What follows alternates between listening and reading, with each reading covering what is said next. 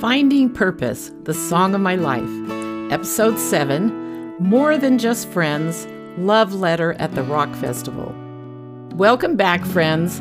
Today I will continue with my story, which took place in the city of West Berlin. In the midst of the difficult circumstances that my sister and I were experiencing, Thomas and I were becoming friends. We were just taking one day at a time, visiting my sister in the clinic every day, and then going off on long walks before returning to his home. We felt relaxed in each other's company, and especially for me, this was a new experience. I had always felt shy around the boys that I knew in California, and usually found out pretty quick that we didn't have the same values or interests. To me, the high school boys seemed very superficial. With Thomas, it was different. We had been brought together because of the dramatic things that had happened in the past couple of weeks. We were caught up in a challenging time, to say the least. After my sister's cast was taken off of her foot, she was released from the clinic. The doctor said she should be careful walking and that it would be good to wait a few more days before traveling again. Thomas and I picked her up at the clinic to help carry her backpack to his home. If I remember right, Thomas's brother Michael offered to stay with a friend so that Teresa could sleep in his bedroom. So now we were both living in a German apartment in Lichterfelde and getting to know the Van Dooren family. By that time, Thomas and I had been having lots of opportunities to exchange our life stories. Probably the only thing we had in common was a love of music, even though our background in music was different. I told him that I grew up taking accordion lessons as that was the popular instrument in the late 50s. My family watched the Lawrence Welk TV show every week that featured him playing his accordion as the leader of his band. I am sure my music teachers followed his example by teaching us students polkas, waltzes, and boogie tunes. I had to compete in all the local accordion contests with the other young students, so I did a lot of practicing. But when the Beatles became popular in the early 60s, playing the accordion was way too old fashioned. I started learning the acoustic guitar, but I wasn't so motivated anymore to keep up with music lessons. Thomas told me about his father Edward, who had studied music before the wars started, but then was called into the army. Later, after being released from a Russian prison camp at the end of the war, he got a job as a composer and arranger at the famous Friedrichstadtpalast in East Berlin. He played the piano. His mother was also a concert pianist, and his love and talent for music he passed on to his sons. Thomas started taking trumpet lessons when he was young, and by the time he was a teenager, he was already playing in a dance band called the X Rays. He also had learned some piano from his father. Like myself, he became interested in the popular hippie music that culminated in the Summer of Love in 1967. I suppose that is when he started playing guitar and learning folk songs. Since I was sleeping on the couch in Thomas's room, we would end up talking about personal things late into the night. He told me that his parents had divorced when he was very young and that he had missed not having his dad around. But then years later, his father unfortunately had a stroke, and as a result, they remarried so he could live with the family. But during those years when his father was gone, he not only had trouble in school, but also at home with his older brother. He also said that he was suspended from school for bad grades because he was under the influence of hash. One day, a fight escalated with his brother, and he grabbed a fork and threatened to hurt him. In his mind, he felt that he was unfairly treated when his mother went so far as to make the decision to send him away for a few months. He had to live in a home for hard to handle children. He told me that a few times he went back to their family's apartment after school, hoping at least to see his Omi, but she wasn't there. He admitted to me that it was a lonely and scary time for him as a young boy, being separated from his family. He must have felt very safe with me to be so vulnerable by telling me this story. Then another night, he told me something even worse that he tried to kill himself by cutting his wrist because he didn't have any hope or reason for living. I can't remember the details of that incident as he told it, but it must not have been too serious. His perspective on life was that everything was meaningless. He didn't have love or respect for anyone. He had grown up with too many disappointments and didn't see any positive future for himself. He sure wasn't prepared for my reaction when I started to cry after hearing his sad story. I guess by that time, both of us were feeling pretty vulnerable with each other. I had never cried in front of anyone before. The only thing that I could think of to tell him was that he needed to know that his life was of value and that God must have a purpose for him because he had protected him so far. He said he didn't believe in God or eternal life. His motto was that life is for getting what you want now, and there are no consequences when it is over.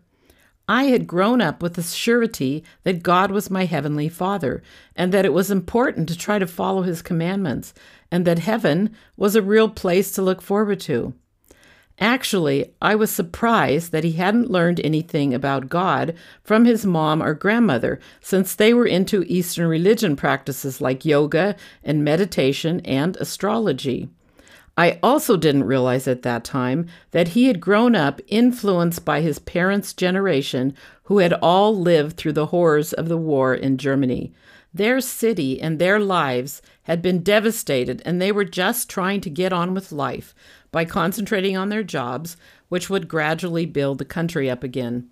Most people had lost whatever faith they had because of all the evil and disillusionment they had gone through. Even at that time, Thomas was growing up in the walled city of West Berlin. Since international armies were stationed there, the results of the war were ever present. There was no way that I could relate to his upbringing and the emptiness that he described. I grew up in sunny California. My father and uncles had not been to war. We had a happy, stable family with the Christian faith as our foundation. I never had to deal with any type of rejection or major disappointments in my childhood. One day, Thomas said, Let's go. I want to show you a beautiful place. So we took the S-Bahn to the Grunewald forest and park area. There were rolling green hills with pathways lined by hundred year old oak trees. As we walked hand in hand, enjoying the beauty of nature and just being together, we felt like we were alone there. We were oblivious to the world around us until it started to rain, and we realized that the other people began leaving the park. We were the only ones who stayed. We spontaneously headed for the protection of a gigantic tree. We sat down under it, and Thomas pulled me in close as he wrapped his jacket around both of us. We didn't mind the rain because there was nowhere else we wanted to be. We were falling in love and had no idea what tomorrow would bring. It was like a beautiful moment that you would see in a movie, hard to describe in words. We both tried not to think about the fact that we would have to say goodbye soon. The day before Teresa and I would be leaving to fly back to England, I wanted to do something special for his family. I asked Omi to help me make a chocolate cake with the help of a German package mix. Nadia, his mother, had a pretty set of glass teacups that I set out on a flowered shawl that I had bought in London. We enjoyed our tea and cake afternoon with Teresa, and that evening Thomas told me that he was really touched that I had prepared this for him. Before going to bed, he placed in my hands a necklace with an Egyptian coin hanging on it. He said that it was given to him when he visited his Egyptian grandfather in Cairo. He had traveled there with his mother when he was a young boy. Our last day arrived, and this time we would have to say goodbye. We had spent three very intense weeks together. We tried to pretend that it wasn't such a big deal until I started crying. Thomas put his arms around me and tried to comfort me by saying, Not to worry, we will probably see each other again sometime. I should have been embarrassed to be crying, but at that point I was so overwhelmed and sad to think that I would never see Thomas again. The possibility of a future for us together seemed impossible. With very mixed emotions, I boarded the plane the next day with my sister out of West Berlin to London my sister was relieved to get on with life, finish our travels in England, and then get back to high school in California. But for me, everything had changed. Even the photography school of my dreams didn't seem important anymore. On arriving back in London, we headed to our familiar bed and breakfast location where our Europe trip had begun. Now we would be getting back to our travel plans for the upcoming music festival that started on August 26th. We went on the train to the city where you could take a ferry to the Isle of Wight. Getting off of the ferry, we followed the crowd, who seemed to know where they were going, which was quite a long walk to the festival grounds that was on a farmland called Afton Down. Fortunately, my sister's foot was strong again, so she did okay tromping through the fields, at the same time carrying a heavy backpack. There were literally thousands of people, all prepared to camp out there for three days. I don't even remember if we had sleeping bags with us for the event. Everyone was happy that the weather offered some sunshine for the weekend, which was now being compared to Woodstock, with most of the same famous musicians arriving there. The lineup included Jimi Hendrix, Miles Davis, Jethro Tull, 10 years after, Chicago, The Doors, The Who, Moody Blues, Joan Baez and Joni Mitchell, Leonard Cohen, Donovan, and many more. And by the way, we had already seen almost all of them in San Francisco. Though we had looked forward to this huge event once it was underway, my sister and I didn't find it all that exciting because it was impossible to get close to the stage. We couldn't see the performances of the bands like The Who and Jimi Hendrix. Maybe we were just tired by then because of all that we had been through in Berlin. Sitting on the grass, surrounded by thousands of hippies and rock music blasting over the loudspeakers, I decided to write Thomas a letter. I pulled out of my backpack the little letter and envelope package I had brought for our trip. I was going to be brave and take a risk by writing Thomas about my feelings for him. I remember that it was pretty emotional for me to actually write down the words, I love you. I continued by saying that I would like to return to Berlin and ask him what he thought about that idea. There is no way I could even be sure that he would receive my letter before our flight back home, and if he got it, would he write back to me in time? I told him that I would try to find a job there and look for a small apartment. I gave him the address of our housing in London and hoped that he would reply. As soon as Teresa and I left the festival and got back to the town where the ferries were waiting, I hurried into a little post office and sent it off to Berlin. To my amazement, a letter from West Berlin arrived within a couple of days. I was so anxious but nervous to open it. At the top of the page, he wrote my name, followed by a big explanation point, and then said, Thank you for the nice letter. He proceeded by saying that he was sorry if his English wasn't so perfect, but hoped that I would understand it. He wrote that since the day he came home to find my letter, he couldn't stop thinking of me. It was so romantic how he described himself, watching the red sun going down from his window and thinking about when we first met at Dr. Knock and then at Peter's home for breakfast. Then he said that when we met with Peter and friends at the Go In Club, he realized that he was interested in getting to know me. That night, when we went walking along the Ku'damm and talking about our lives, he said he experienced that I was the first person that understood and accepted him. He said it was as a sign of how life could be easy and nice. In his letter, he said, he tried to put all of his feelings into music by composing on the piano a melody. He titled it the Christine Suite. He said he recorded it on his father's reel to reel tape machine. He also wrote that he was angry with himself for not telling me how in love and glad he felt being with me. He said the reason that he only said goodbye and maybe we'll meet again someday was because he wanted to accept my life and my plans. He wrote that if I am asking him now if I should come back to Berlin, he said, Yes, please come back. And if I do come back in a few days, it will be nice again.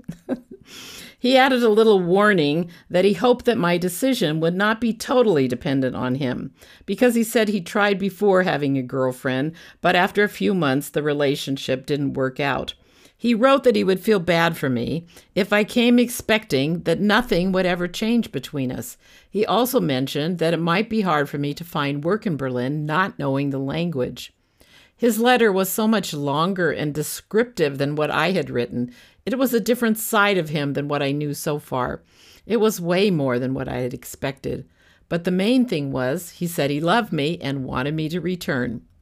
I excitedly shared the news with my sister, which meant I was going back to West Berlin. She must have thought I was crazy, and for sure she couldn't relate to why I was so enamored by this German teenage boy. My sister and I had very different experiences in those three weeks in Berlin, to say the least. I knew my parents would be very upset with this change of plans, but after my time in Berlin, this seemed to me a logical next step. After all, Thomas and I had known each other for almost three weeks. I immediately wrote them a letter explaining my decision that I would not be returning with Teresa to California. I think I asked them to cancel my registration at the photography college and assured them I would find a job and a place to live in Berlin. Looking back, it is obvious that this was probably an immature plan, but I was 19 and very naive. I assumed they would get my letter before our return flight to San Francisco. I don't think that I considered calling them. It would have been a better way of communicating at that point, but maybe I was afraid to tell my dad that I would not be following up on my college plans. Our wonderful Europe trip came to a close at the beginning of September, and it was time to say goodbye to my sister at the London airport. In 15 hours, my parents would be waiting at the San Francisco airport to pick both of us up. I can only imagine how shocked my mom and dad must have been on seeing Teresa arrive alone, especially after all the stress they had gone through about my sister's accident, and now this, their oldest daughter, wasn't coming home. They probably regretted ever letting us go to Europe. I, on the other hand, had the Beatles song in my head All You Need Is Love. I could not wait to get back to West Berlin and my new German boyfriend. Tune in next week to hear what happened next. Bye for now.